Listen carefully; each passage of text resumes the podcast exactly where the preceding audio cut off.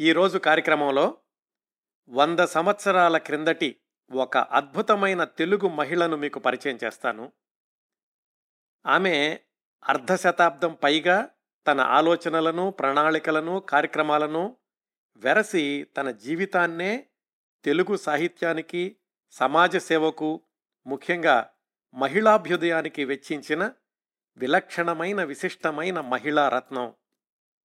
వంద సంవత్సరాల క్రిందట అంటే ఆ కాలానికి చెందిన బండారు అచ్చమాంబ దుర్గాబాయ్ దేశ్ముఖ్ టంగుటూరి సూర్యకుమారి ఇంకా వెనక్కి వెళితే ఆనందీబాయ్ జోషి అంతర్జాతీయంగా తీసుకుంటే నెల్లీ బ్లై మేడం క్యూరీ ఇలా ఎంతోమంది మహిళా మూర్తుల గురించి మరపురాని వాళ్ళ జీవితాల గురించి కూలంకషంగా తెలుసుకున్నాం మన పాత కార్యక్రమాల్లో.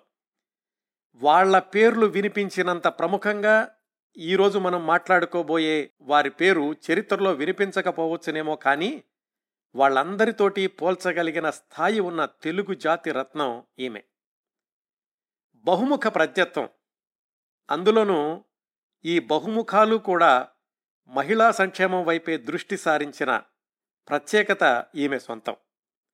ఆ రోజుల్లో అద్భుతాలు సాధించిన చాలామంది మహిళలకు ఈమెకు పెద్ద వ్యత్యాసం ఏమిటంటే ఈమెకు పాఠశాల చదువు డిగ్రీలు ఏమీ లేకపోవడం. ఆమె స్కూలుకెళ్ళి చదువుకున్నది కేవలం ఐదవ తరగతి వరకు మాత్రమే. ఇది మనం ప్రధానంగా గుర్తుపెట్టుకోవాల్సిన అంశం. ఐదవ తరగతి వరకు మాత్రమే చదువుకున్న ఈమె మహామహా పండితులకు ధీటుగా సన్మానాలు అందుకున్నారు పురస్కారాలు అందుకున్నారు అంత ఘనమైన సాహితీ సేవ కూడా చేశారు. ఇప్పుడు ఆమె పేరు చెప్పి ఆమె సాధించిన విజయాలు ఆమె జీవితంలోని అనేక స్ఫూర్తి కోణాలు ఏమిటో చెప్తాను. ఆమె పేరు కనుపర్తి వరలక్ష్మమ్మ గారు మీలో కొంతమంది ఈ పేరు వినే ఉంటారు.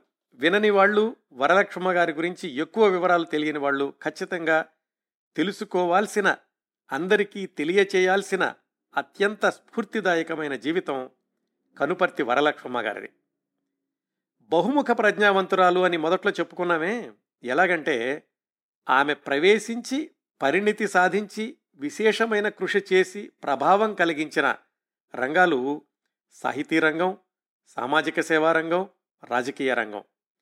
వీటన్నింటిలో కూడా ఆమె సమాంతరంగా పనిచేస్తూ ప్రతి రంగంలోని కృషిలో కూడా స్త్రీ సంక్షేమం కోసం స్త్రీజన అభ్యుదయం కోసం మహిళలను విజ్ఞానవంతులుగా చేయడం కోసం నిరంతరం తపించిన విదుషీమణి కనుపర్తి వరలక్ష్మమ్మ గారు. ఆ రోజుల్లో స్త్రీ విద్య అంటే గగన కుసుమం. అలాగే ఆడవాళ్ళు బయటకు వచ్చినా కనీసం చెప్పులేసుకున్నా కళ్ళజోడు పెట్టుకున్నా ఏదో పెద్ద తప్పు చేస్తున్నారు అన్నట్లుగా భావించే వందేళ్ళ క్రిందట కనుపర్తి వరలక్ష్మ గారు సాధించిన విజయాలు ఆశ్చర్యం కలిగిస్తాయి. అర్థం చేసుకుని ఆచరించగలిగితే ఇప్పటికి కూడా అనంతమైన స్ఫూర్తినిస్తాయి. ఆమె ప్రత్యేకతల గురించి చెప్పుకోవాలంటే నాలుగైదు పేజీల జాబితా అవుతుందండి. కొన్ని మాత్రం ముందుగా ప్రస్తావిస్తాను. ఇంకా చాలా విశేషాలు ఆమె జీవిత వివరాలు తెలుసుకునేటప్పుడు చెప్తాను. స్కూలుకెళ్ళి ఐదవ తరగతి మాత్రమే చదువుకున్న కనుపర్తి వరలక్ష్మ గారు పదకోశాల సహాయంతో అంటే డిక్షనరీల సహాయంతో ప్రబంధాలను అవపోసన పట్టారు. కృష్ణా పత్రిక లాంటి పత్రికలను చదివి సమకాలీన సమాజాన్ని అప్పటి దేశ రాజకీయ వాతావరణాలని అర్థం చేసుకున్నారు. స్వయం కృషితో సాధించిన ఆ విజ్ఞానమే ఆమెకు గుండె ధైర్యాన్నిచ్చింది. ఆమెలో స్ఫూర్తిని నింపింది ఆమెతో ముందడుగులు వేయించింది. పంతొమ్మిది వందల ఇరవై రెండులో ఆమె ఆంధ్రపత్రికలో లీలావతి అనే కలం పేరుతోటి మా చెట్టు నీడ ముచ్చట్లు అని వరుసగా కొన్ని వ్యాసాలు రాశారు. అలా వరుసగా రాసిన వ్యాసాలని మనకు కాలం అనుకుంటే కనుక తెలుగు పత్రికా రంగంలో మొట్టమొదటి మహిళా కాలమిస్ట్ కనుపర్తి వరలక్ష్మ గారు అని చెప్పుకోవచ్చు. పంతొమ్మిది వందల ఇరవై ఎనిమిదిలో ఆమె లేఖా సాహిత్యాన్ని ప్రారంభించారు. అంటే ఉత్తరాలతో ఒక వ్యాసాల్లాగా కానీ కథల్లాగా కానీ రాయడం. అంతకు ముందు వరకు రచయితలు వాళ్ళు వాళ్ళు వ్యాసాలు రాసుకున్నారు.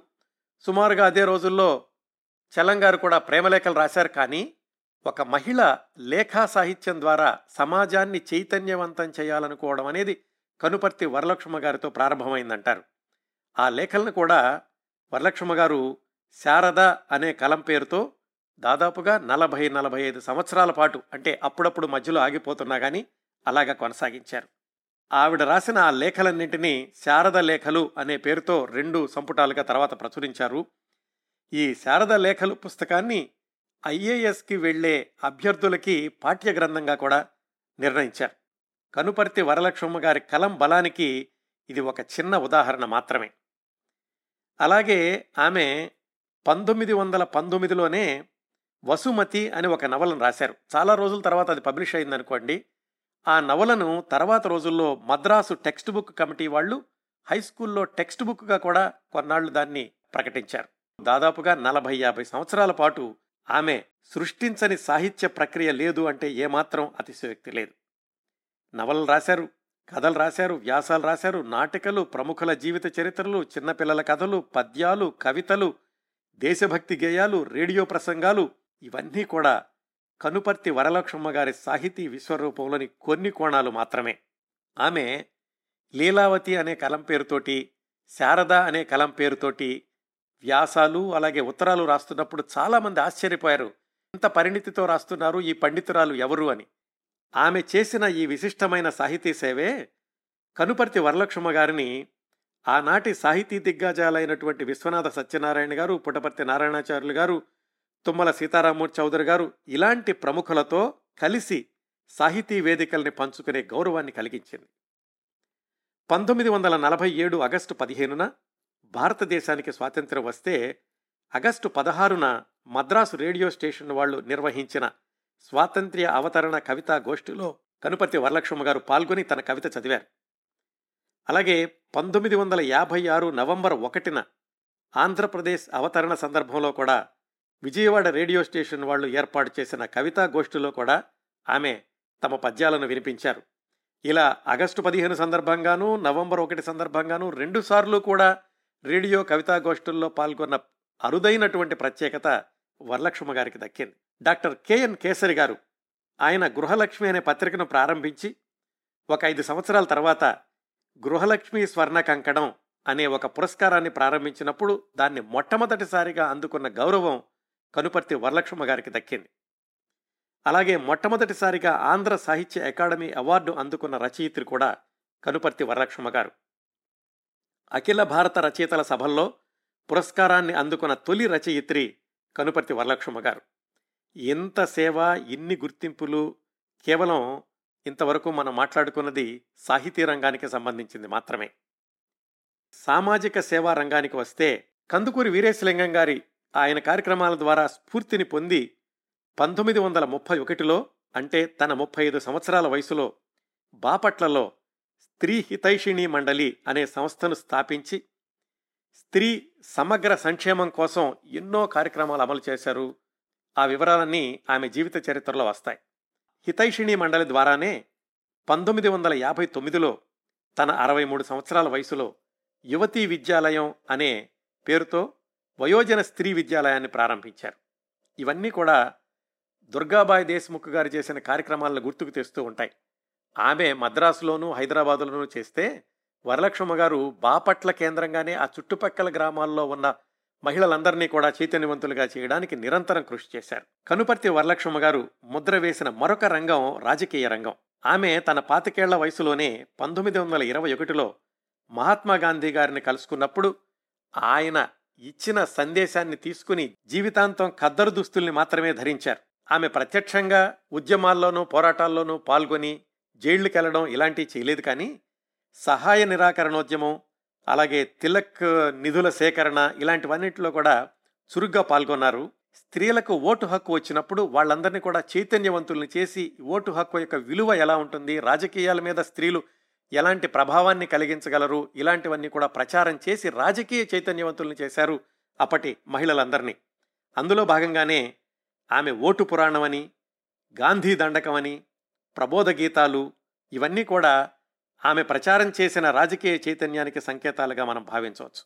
పంతొమ్మిది వందల నలభై తొమ్మిది పంతొమ్మిది వందల యాభై ఒకటి మధ్యలో గుంటూరు జిల్లా బోర్డు సభ్యురాలిగా కూడా పనిచేశారు. ఎన్ని సాధించినా ఎంత కృషి చేస్తున్నా ఎంత శ్రమ పడుతున్నా ఎప్పుడూ కూడా కనుపర్తి వరలక్ష్మ గారు అతి సామాన్య మహిళలాగా ఉండేవాళ్ళు. ఆమె జీవిత చరిత్ర రాసిన ప్రముఖ రచయిత్రి పోలాప్రగడ రాజ్యలక్ష్మి గారి మాటల్లో చెప్పాలంటే కనుపర్తి వరలక్ష్మ గారు విజ్ఞుల్లో విజ్ఞులు విద్వాంసుల్లో విద్వాంసురాలు ఆరిందల్లో ఆరింద పసిపిల్లల్లో పసిపిల్ల.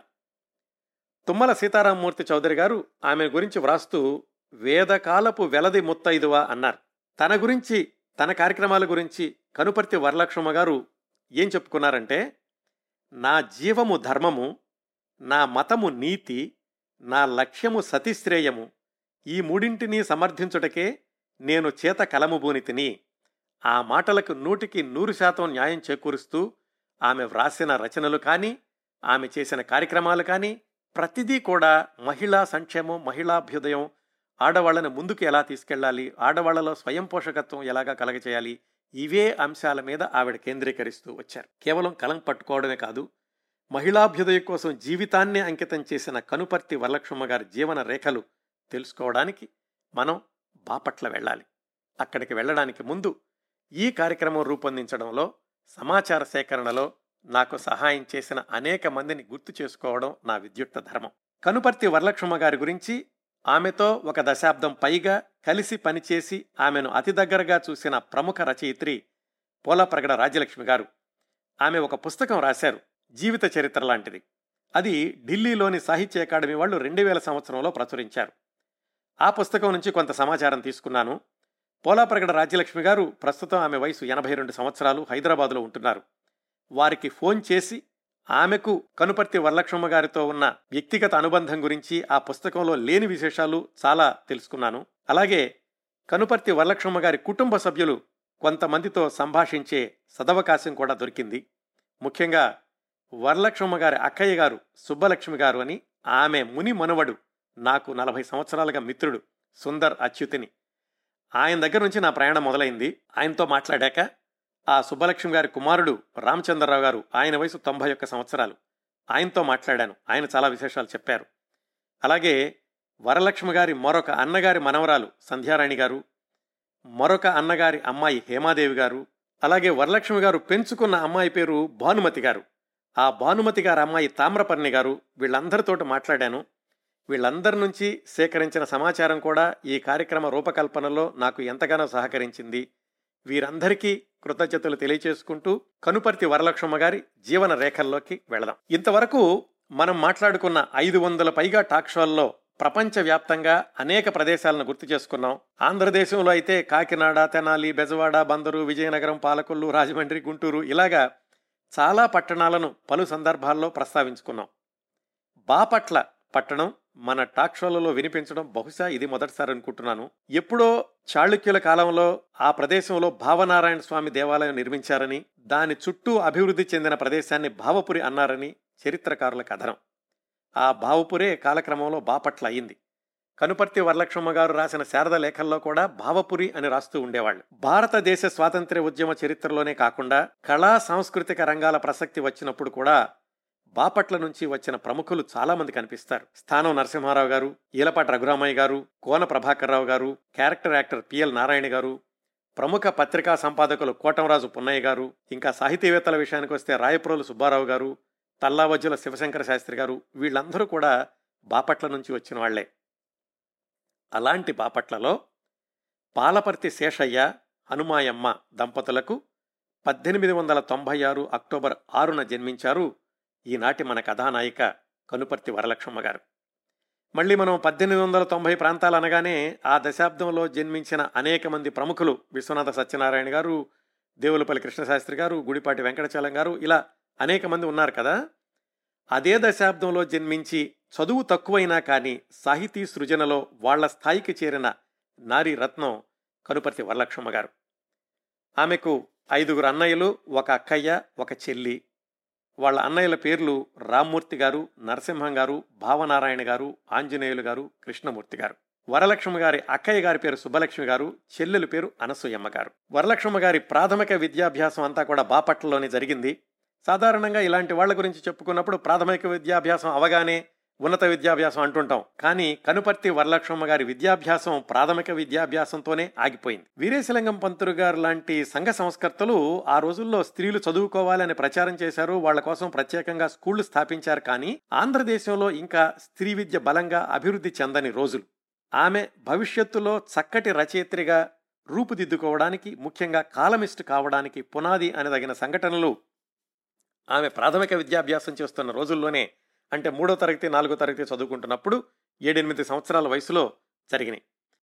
అలాంటి సందర్భం ఒకటి ఏమిటంటే వరలక్ష్మ గారు నివసించే ఇంటి పక్కనే కొంతమంది ముసలవ్వలు ఉంటూ ఉండేవాళ్ళు.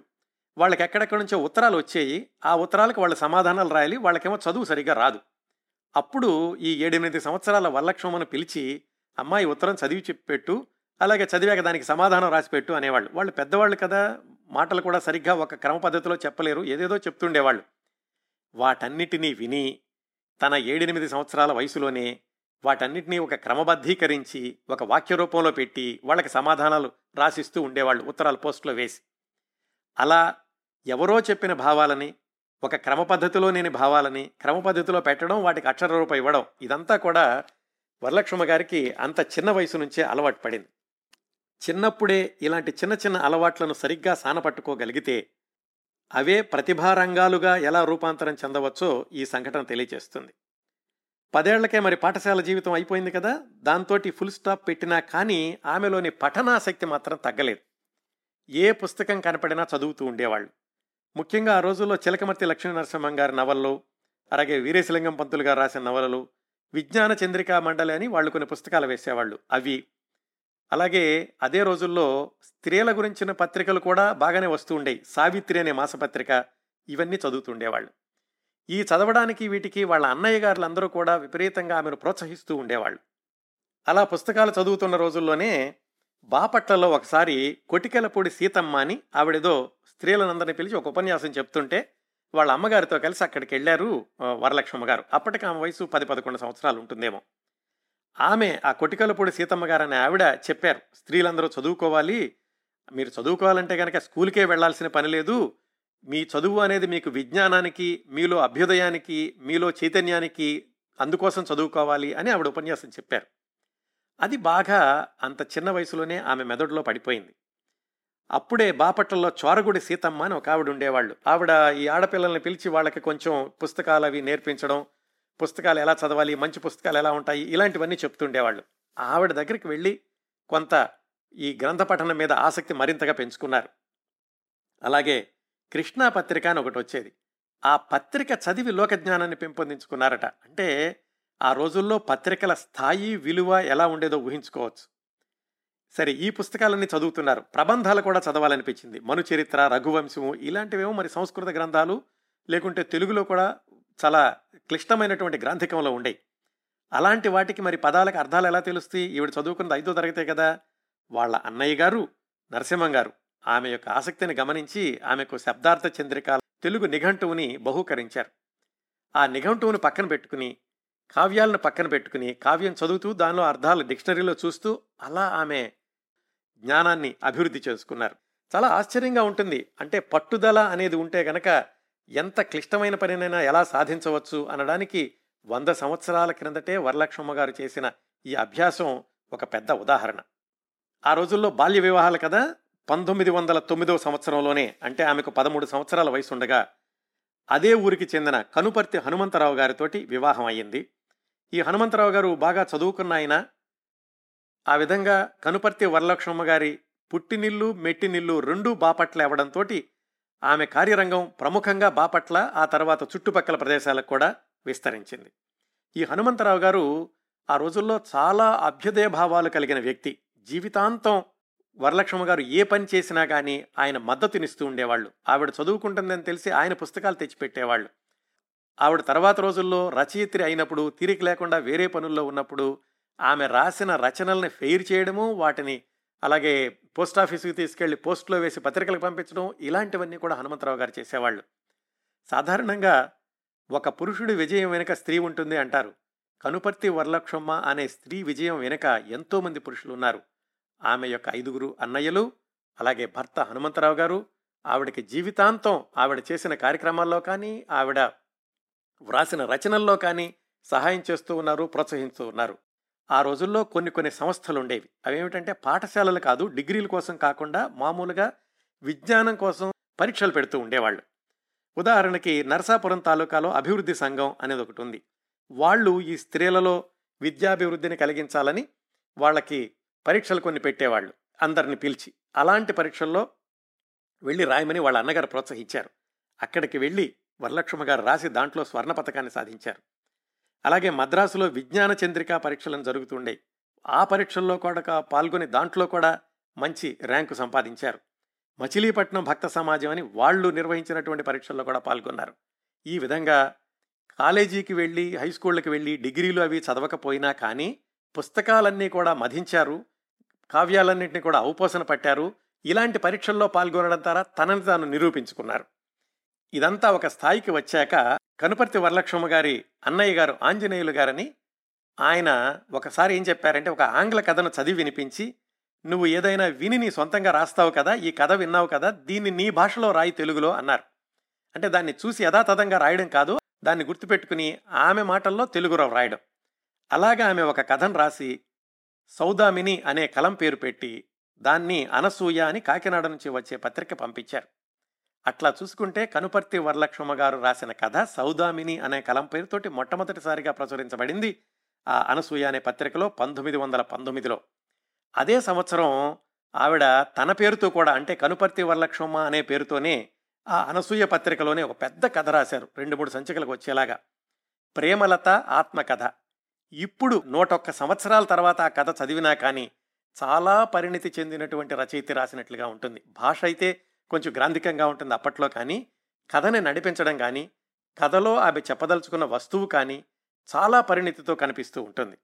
అది కనుపర్తి వరలక్ష్మ గారు రచయిత్రిగా రూపుదిద్దుకున్నటువంటి సంవత్సరం పంతొమ్మిది వందల పంతొమ్మిది అప్పటికి ఆమె వయసు ఇరవై మూడు సంవత్సరాలు. ఎలాగో ఆమె కథల ప్రసక్తి వచ్చింది కాబట్టి టైం లైన్లో ముందుకెళ్ళిపోయి ఆమె కథా సేవ గురించి తెలుసుకుని మళ్ళీ వెనక్కి వద్దాం. కథల విషయానికి వస్తే అక్కడి నుంచి ప్రారంభించి కనుపర్తి వరలక్ష్మ గారు దాదాపుగా నలభై నలభై ఐదు సంవత్సరాలు ఆపకుండా కథలు రాశారు. ఆ తర్వాత రోజుల్లో ఆమె ఏ పని చేస్తున్నప్పటికీ ఏ సంఘసేవలో ఉన్నప్పటికీ ఏ మహిళాభ్యుదయంలో ఉన్నప్పటికీ అలాగే రాజకీయాల్లో స్త్రీలను చైతన్యవంతులు చేయడం ఎన్ని కార్యక్రమాల్లో ఉన్నప్పటికీ కథా రచన అనేది మానలేదు. కథా రచనే కాదు మిగతా సాహితీ ప్రక్రియలో రాస్తున్నప్పుడు కూడా ఈత కథ కథలను కొనసాగిస్తూనే ఉన్నారు. ఆ రోజుల్లో కనుపర్తి వరలక్ష్మ గారు రాసిన కథలు అప్పటి అన్ని ప్రముఖ పత్రికలు కూడా ప్రచురించాయి. భారతి ఆంధ్రపత్రిక గృహలక్ష్మి అనసూయ వినోదిని ఆనందవాణి కళ్యాణి ఇవన్నీ కూడా చాలా ప్రసిద్ధమైన పత్రికలు. మామూలుగా ఆషామాషి కథలు ఒక స్థాయికి తక్కువ ఉన్న కథలు వాళ్ళు ప్రచురించేవాళ్ళు కాదు. ఆ పత్రికల్లో కథలు వస్తున్నాయంటే ప్రముఖ రచయితలు అనేవాళ్ళు. అలాంటి పత్రికలు అన్నింటిలోనూ వరలక్ష్మి గారి కథలు ప్రముఖంగా వచ్చాయి. ఆమె కథలకు పెట్టే శీర్షికలు కూడా చాలా విలక్షణంగా ఉండేవి ఉదాహరణకి ప్రేమసుధ నేనే అపరాధిని నాకీ శాస్తి చేశావా పాపయ్య పంతులు పెళ్ళి కనకాంబ కనకాంబగారి కారు షికారు కాఫీ హోటళ్ళ గతి ఈ అపరాధం ఎవరిది? ఇలాగా దాదాపు ఆవిడ అరవై డెబ్బై వరకు కథలు రాశారు. వీరేశలింగం పంతులు గారు ఆయన ఉద్యోగం చేసుకుంటూ సంఘసేవ చేసుకుంటూ పత్రిక నడుపుకుంటూ ఎంతో సాహిత్య సేవ చేసినట్లుగానే కనుపర్తి వరలక్ష్మ గారు కూడా అలాంటి పనులు చేస్తూ కూడా ఆమె సాహితీ సేవను కొనసాగించారు. ఒక్క కథ కూడా కేవలం కాలక్షేపం కోసం రాసింది కాదు. అలాగని అవేవో నీతి పాఠాలు చెబుతున్నట్లు లేకుంటే ఉపన్యాసాలు చెప్తున్నట్లు ఉండవు. కథ కథగానే ఉంటుంది. దానిలో ఒక చక్కటి సందేశాన్ని ఇమర్చడం కనుపర్తి వరలక్ష్మ గారు ఆ రోజుల్లోనే అలవాటు చేసుకుని అభ్యాసం చేసి దానిలో పరిణితి సాధించినటువంటి టెక్నిక్. ఉదాహరణకి ఒక్క కథ మాత్రం చెప్తాను. వరలక్ష్మ గారు పంతొమ్మిది వందల నలభైలో అంటే ఆమెకు నలభై నాలుగు సంవత్సరాల వయసులో ఆమె సంఘసేవ ఇవన్నీ చేస్తున్న రోజుల్లో ఒక కథ రాశారు. దాని పేరు కథ ఎట్లా ఉండాలే అనేది. ఈ కథ గురించి వందేళ్ళ కథకు వందనాల శీర్షికలో పది సంవత్సరాల క్రిందట గొల్లపూడి మారుతిరావు గారు చక్కగా విశ్లేషించారు. ఈ ఒక్క కథ గురించి కూడా కొంచెం చెప్తాను మీకు. ఈ కథలో కథా రచయిత రాఘవరావు ఆయన హీరో. ఆ రాఘవరావు యొక్క భార్య రాజేశ్వరి ఆమె ఇల్లాలు. ఈ కథా రచయిత ఊళ్ళోకి వెళ్ళాడు ఆయన పుస్తకాన్ని ఎవరో ఆవిష్కరించారు. దాన్ని ఎవరో పత్రికలో కూడా చాలా బాగుందని రాశారు. ఆయన ఇంటికి వచ్చి భార్యతో చెప్పాడు నా పుస్తకాన్ని చాలా పొగిడారు చాలా బాగుందని రాశారు అని. ఆవిడ అంటుంది ఏముందలండి ఈ విమర్శలన్నీ నాకు తెలియనివా?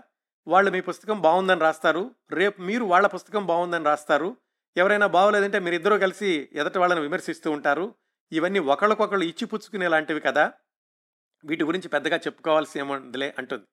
ఆయన అలా కాదు నా పుస్తకం చాలా బాగుందని చెప్పే వాది అని ఆయన వాదించడం మొదలు పెడితే అసలు పుస్తకం ఎలా ఉండాలి? దానిలో ఉన్నటువంటి కథాంశం ఎలా ఉండాలి? దాన్ని ఎలా రాయాలి? దాని ఎలా ప్రభావం ఎలా ఉండాలి? ఇలాంటిదన్నీ కూడా భర్తతోటి చర్చించినట్లు కాకుండా ఆమె భావాలు చెబుతున్నట్టుగా చెబుతారు. జాగ్రత్తగా చూస్తే గనక ఆ రాజేశ్వరి అనేటటువంటి పాత్ర చెప్పే భావాలన్నీ కూడా కనుపర్తి వరలక్ష్మ గారివే అనుకోవచ్చు. ఆ చెప్పే విధానం కూడా చాలా ఒప్పించేదిలాగా ఉంటుంది.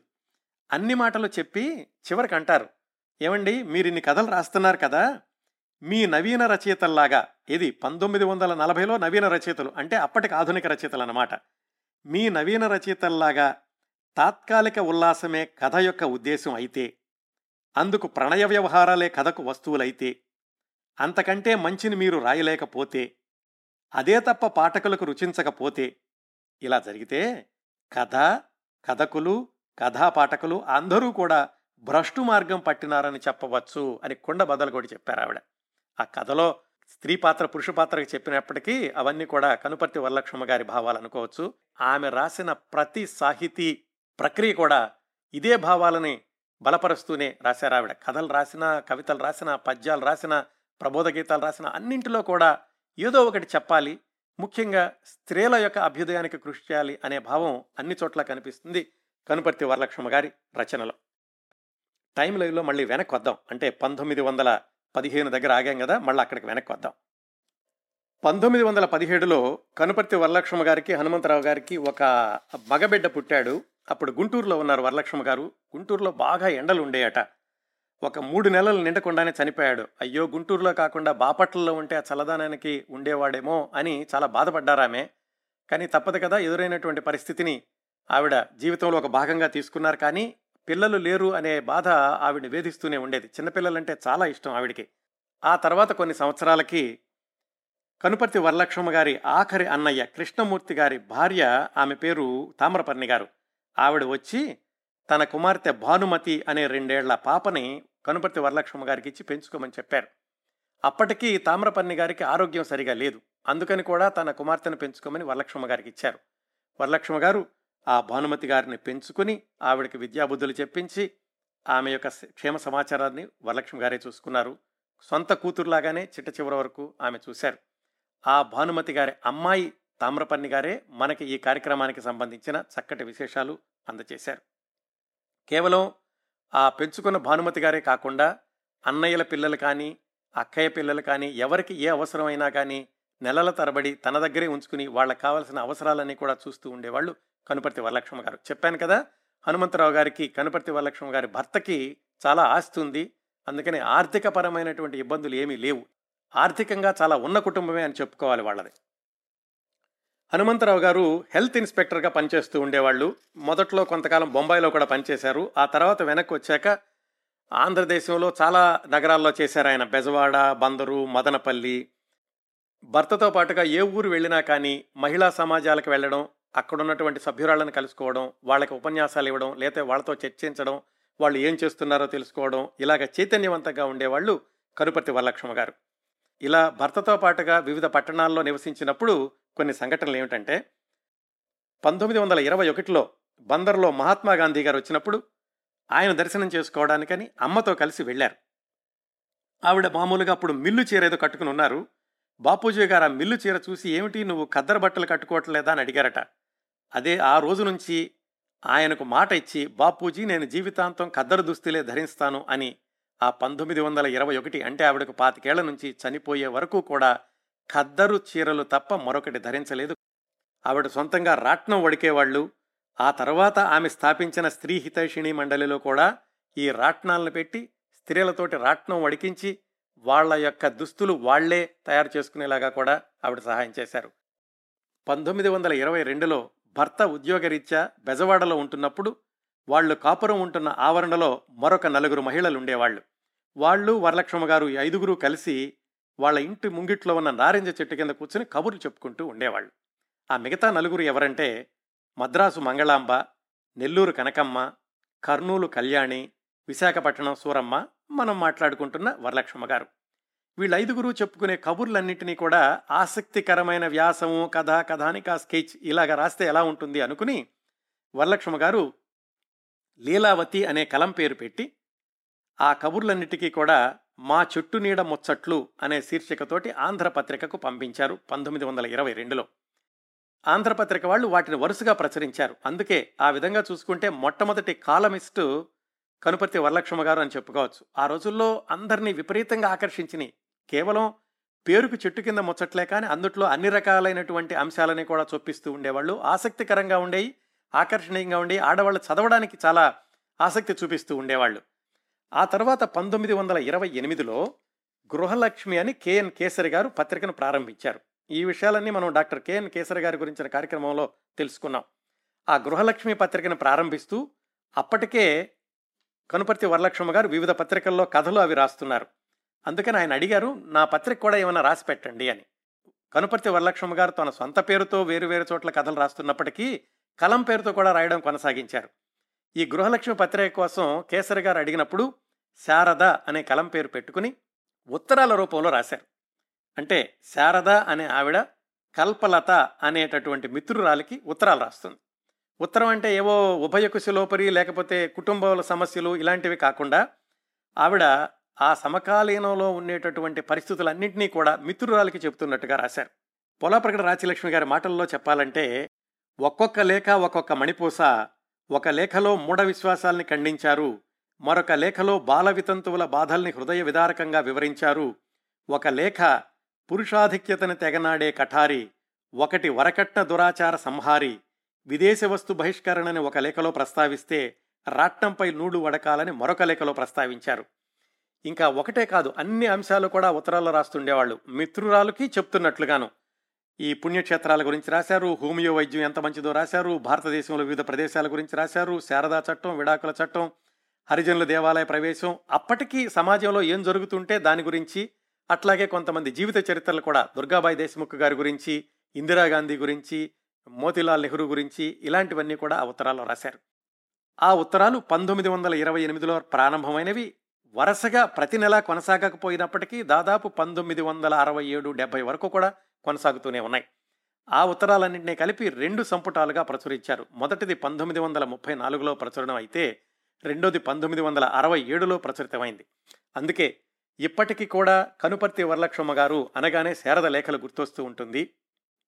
ఆ లేఖా సాహిత్యానికి ఒక చక్కటి సాహిత్య గౌరవాన్ని సంపాదించి పెట్టింది కనుపర్తి వరలక్ష్మ గారు అని ఇప్పటికీ కూడా తెలుగు సాహితీ విమర్శకులందరూ ఏకగ్రీవంగా ఒప్పుకునే విషయం.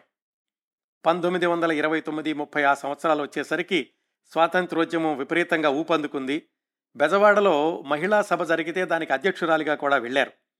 అదే సమయంలో హనుమంతరావు గారు ఉద్యోగం మానేసి బాపట్లలో స్థిరపడ్డారు. ఇంకా కరుపతి వరలక్ష్మ గారు కూడా బాపట్లలోనే స్థిరపడ్డారు. అప్పుడు ఆవిడకు వచ్చినటువంటి ఆలోచన ఇన్ని పుస్తకాలు రాశారు అలాగే ఇంతమందితో మాట్లాడారు ఇన్ని మహిళా సమాజాలను చూశారు కదా ఆవిడకు అప్పుడు అనిపించింది మహిళాభ్యుదయం కోసం ఏమైనా చేస్తే బాగుంటుంది అని. వీరేశలింగం గారు చేస్తున్న కార్యక్రమాలన్నింటినీ గురించి కూడా ఆవిడ తెలుసుకున్నారు చదువుతూ వచ్చారు. వాటి స్ఫూర్తితోటి పంతొమ్మిది వందల ముప్పై ఒకటిలో స్త్రీ హితైషిణి మండలి అనే ఒక సంస్థను స్థాపించారు బాపట్టలో ఆ స్త్రీ హితైషిణి మండలిని బొలిశెట్టి ఆదినారాయణ శ్రేష్ఠి అని వాళ్ళ మేడ మీద ప్రారంభించారు. దానిలో ప్రత్యేకత ఏమిటంటే దాన్ని నడిపే వాళ్ళందరూ కూడా స్త్రీలే. తొమ్మండుగురు కార్యవర్గ సభ్యులతోటి ఆ స్త్రీ హితైషిణి మండలిని స్థాపించినప్పుడు అది మహిళా సంస్థ అన్నప్పుడు ఆ ఊళ్ళో వాళ్ళందరూ కూడా ఆశ్చర్యపోయారు. ఛాందస్వాదులు అలాగే సనాతనులు వీళ్ళందరూ కూడా చర్చించారు. ఆడవాళ్ళకి ఇంత ధైర్యం ఏమిటి? వీళ్ళంతటి వీళ్ళుగా సమాజం స్థాపించుకోవడం ఏమిటి? సంఘం పెట్టుకోవడం ఏంటి దీంతో వాళ్ళు ఏం చేస్తారు ఈ ఆడవాళ్ళందరూను?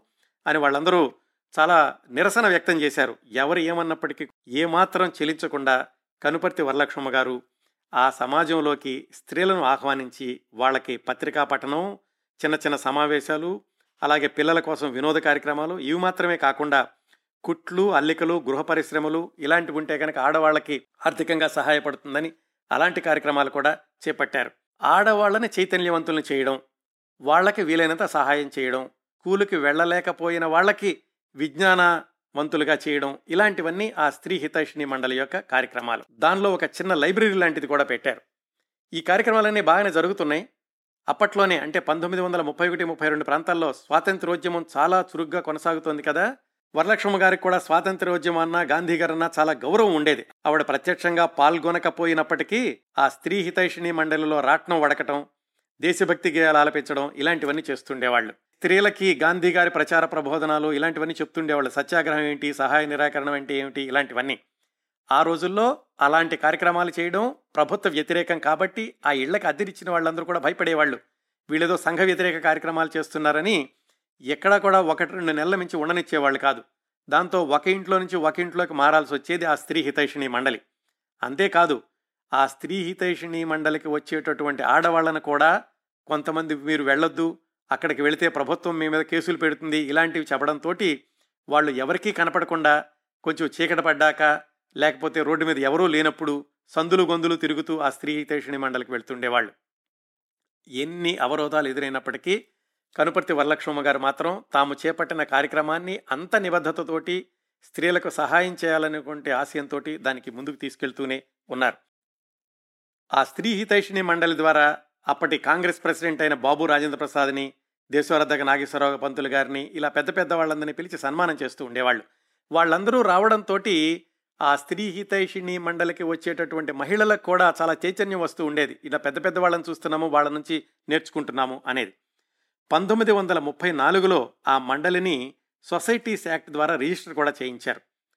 పంతొమ్మిది వందల ముప్పై నాలుగులోనే జరిగిన మరొక అద్భుతమైనటువంటి సంఘటన ఏమిటంటే డాక్టర్ కెఎన్ కేసరి గారు ఆ గృహలక్ష్మి అనే పత్రిక నడుపుతున్నారని తెలుసుకున్నాం కదా. ఆ గృహలక్ష్మి పత్రిక సంపాదక వర్గం యొక్క సలహా మండలిలో కూడా కనుపర్తి వరలక్ష్మ గారి పేరు మొట్టమొదటగా ఉండేది. ఆయన గృహలక్ష్మి స్వర్ణ కంకణం అనే ఒక బహుమతిని ఇద్దాము అని ఒక ఆలోచన వచ్చింది ఆయనకి. మొట్టమొదటిసారిగా ఆ గృహలక్ష్మి స్వర్ణ కంకణం ఎవరికి ఇవ్వాలి అనుకున్నప్పుడు కనుపర్తి వరలక్ష్మ గారిని ఎంపిక చేసుకున్నారు. నెల్లూరులో పంతొమ్మిది వందల ముప్పై నాలుగు మార్చి పదకొండవ తేదీన ఆ గృహలక్ష్మి స్వర్ణ కంకణాన్ని కనుపర్తి వరలక్ష్మ గారికి ఇచ్చారు. ఇచ్చినప్పుడు ఆయన స్పష్టంగా చెప్పారు. ఈ బహుమతి ఆవిడ మా పత్రికలో రచయిత్రిగా ఉన్నందుకు శారద లేఖలు వ్రాసినందుకు కాదు ఆవిడ చేస్తున్న సామాజిక సేవకు ఆవిడ చూపిస్తున్న బహుముఖ ప్రజ్ఞత్వానికి దానికి గుర్తింపుగా ఈ గృహలక్ష్మి స్వర్ణ కంకణాన్ని ఇస్తున్నాను అన్నారు. స్వర్ణ కంకణం అంటే నిజంగా బంగారంతో చేసిందే పెద్ద కడియం లాంటిది ఇచ్చారు. అదే సందర్భంలో ఆమె అప్పటి వరకు రాసినటువంటి శారద లేఖలను ఒక పుస్తకంలాగా ప్రచురించి దాన్ని కూడా కనుపర్తి వరలక్ష్మ గారికి బహుమతిగా ఇచ్చారు.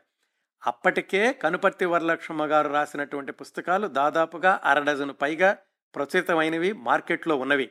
శారద లేఖలు అనే పుస్తకం తమ ఇంట్లో ఉంచుకోవడం చాలా గౌరవప్రదంగా భావిస్తూ ఉండేవాళ్ళట. అప్పట్లో ఏ కొంచెం చదువుకున్న ఆడవాళ్ళైనా శారద లేఖల పుస్తకాన్ని తమ ఇంట్లో ఉంచుకోవడం తరచూ చదువుకోవడం అనేది జరుగుతూ ఉండేది. శారద లేఖల రచయిత్రికి లభించిన అరుదైన గౌరవం మొట్టమొదటి గృహలక్ష్మి స్వర్ణ కంకణాన్ని అందుకోవడం. మరుసటి నెలలో పంతొమ్మిది వందల ముప్పై నాలుగు ఏప్రిల్లో వచ్చిన గృహలక్ష్మి సంచికలో కనుపర్తి వరలక్ష్మ గారు చేసినటువంటి ఉపన్యాసం ఆమె గురించి అందరూ చదివిన ఆశీస్సులు అభినందన పత్రాలు ఇవన్నీ కూడా వచ్చినాయి.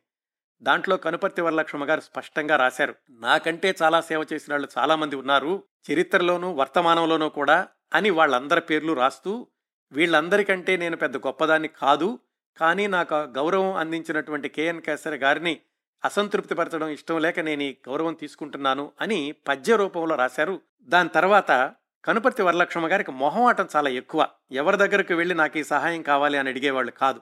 కానీ అడగాల్సినటువంటి అవసరం వచ్చింది ఆ తర్వాత ఐదారు సంవత్సరాలకి. ఎందుకంటే ఈ స్త్రీ హితైషిణి మండలికి ఇళ్ళు అద్దెకి ఇచ్చిన వాళ్ళు తరచూ మారమని అడగడం దాంతో ఒక ఇంటి నుంచి మరొక ఇంటికి వెళ్ళడం వీటన్నింటితోటి విసిగిపోయి ఆ మండలికి ఏదైనా ప్రత్యేకంగా భవనం కట్టిస్తే బాగుంటుంది అనుకుని పంతొమ్మిది వందల నలభై ప్రాంతాల్లో తప్పనిసరి తెలిసిన వాళ్ళని ధన సహాయం చేయమని అడిగారు వరలక్ష్మ గారు. అందరూ ఇచ్చినటువంటి వాటితోటి పంతొమ్మిది వందల నలభై రెండు సెప్టెంబర్ మూడో తారీఖున కొత్త భవనంలోకి ప్రవేశం కూడా చేశారు. చిట్ట చివరి వరకు కూడా ఆ భవనంలోనే స్త్రీ హితైషిణి మండలి కొనసాగింది.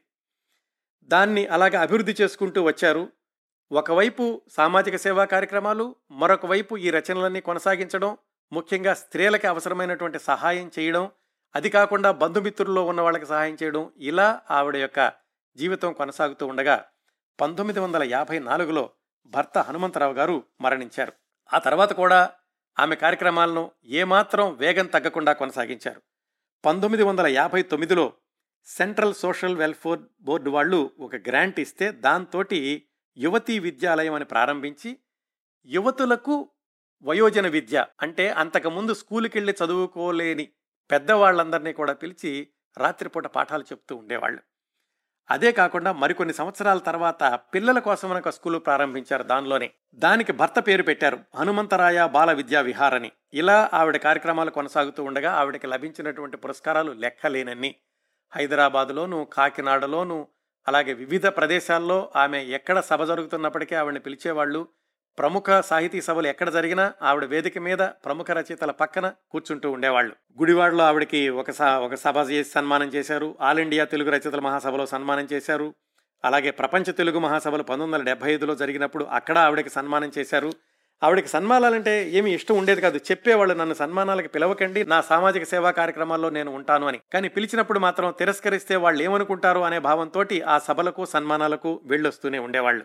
కనుపర్తి వరలక్ష్మ గారి రచనల్లో ఆమె వ్యక్తిత్వం ప్రతిబింబిస్తుంది. ఆవిడ ఎంత ఉన్నతమైన వ్యక్తిత్వం అంటే ఆవిడ రచనల్లో రాసినటువంటి కొన్ని వాక్యాలు చెప్తాయి. ఆ వాక్యాలకి నిబద్ధతగా అనుగుణంగా ఆవిడ గడిపినటువంటి జీవన శైలి కూడా చెబుతుంది. అందులో కొన్ని వాక్యాలు ప్రతిఫలాపేక్ష లేకుండా సేవ చేసే వాళ్ళని లోకమే గుర్తించి గౌరవిస్తుంది.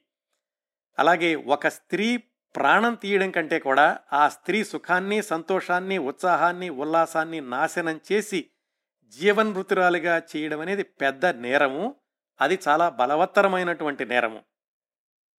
నిర్మలమైన కరుణాపూరితమైన ప్రేమ పూర్తిగా ఉండే హృదయాన్ని కలిగి ఉంచడమే స్త్రీకి నిజమైన సౌందర్యము. స్త్రీకి స్వశక్తి ఉంటే లక్ష్మీ సరస్వతి రెండూ కూడా అవుతుంది. మనిషి అన్నవాడు స్వేచ్ఛగా ఉండాలనుకుంటాడు. ఆ స్వేచ్ఛావర్తనలకు ఒక నీతికి ఒక ధర్మానికి ఒక సత్యానికి ఒక సంప్రదాయానికి బద్ధపరుచున్నదే మతము. ఇలాంటి మాటలు ఆవిడ రచనల్లో చాలా చోట్ల కనిపిస్తూ ఉంటాయి. అందుకు అనుగుణంగానే ఆవిడ జీవించారు. పంతొమ్మిది వందల డెబ్బై ఎనిమిదవ సంవత్సరం వచ్చింది. అప్పటికి ఆమె వయసు ఎనభై రెండు సంవత్సరాలు. సహజంగానే వయోభారం వల్ల చిన్న చిన్న ఆరోగ్య సమస్యలు ఏవి ఉన్నాయి. పెద్ద ఆరోగ్య సమస్యలు ఏమి కాదు. చిట్ట చివరిలో ఆమె పెంచుకున్న అమ్మాయి భానుమతి గారు చీరాలలో ఉంటుంటే అక్కడికి వెళ్ళి కొంతకాలం ఆమె దగ్గర ఉన్నారు.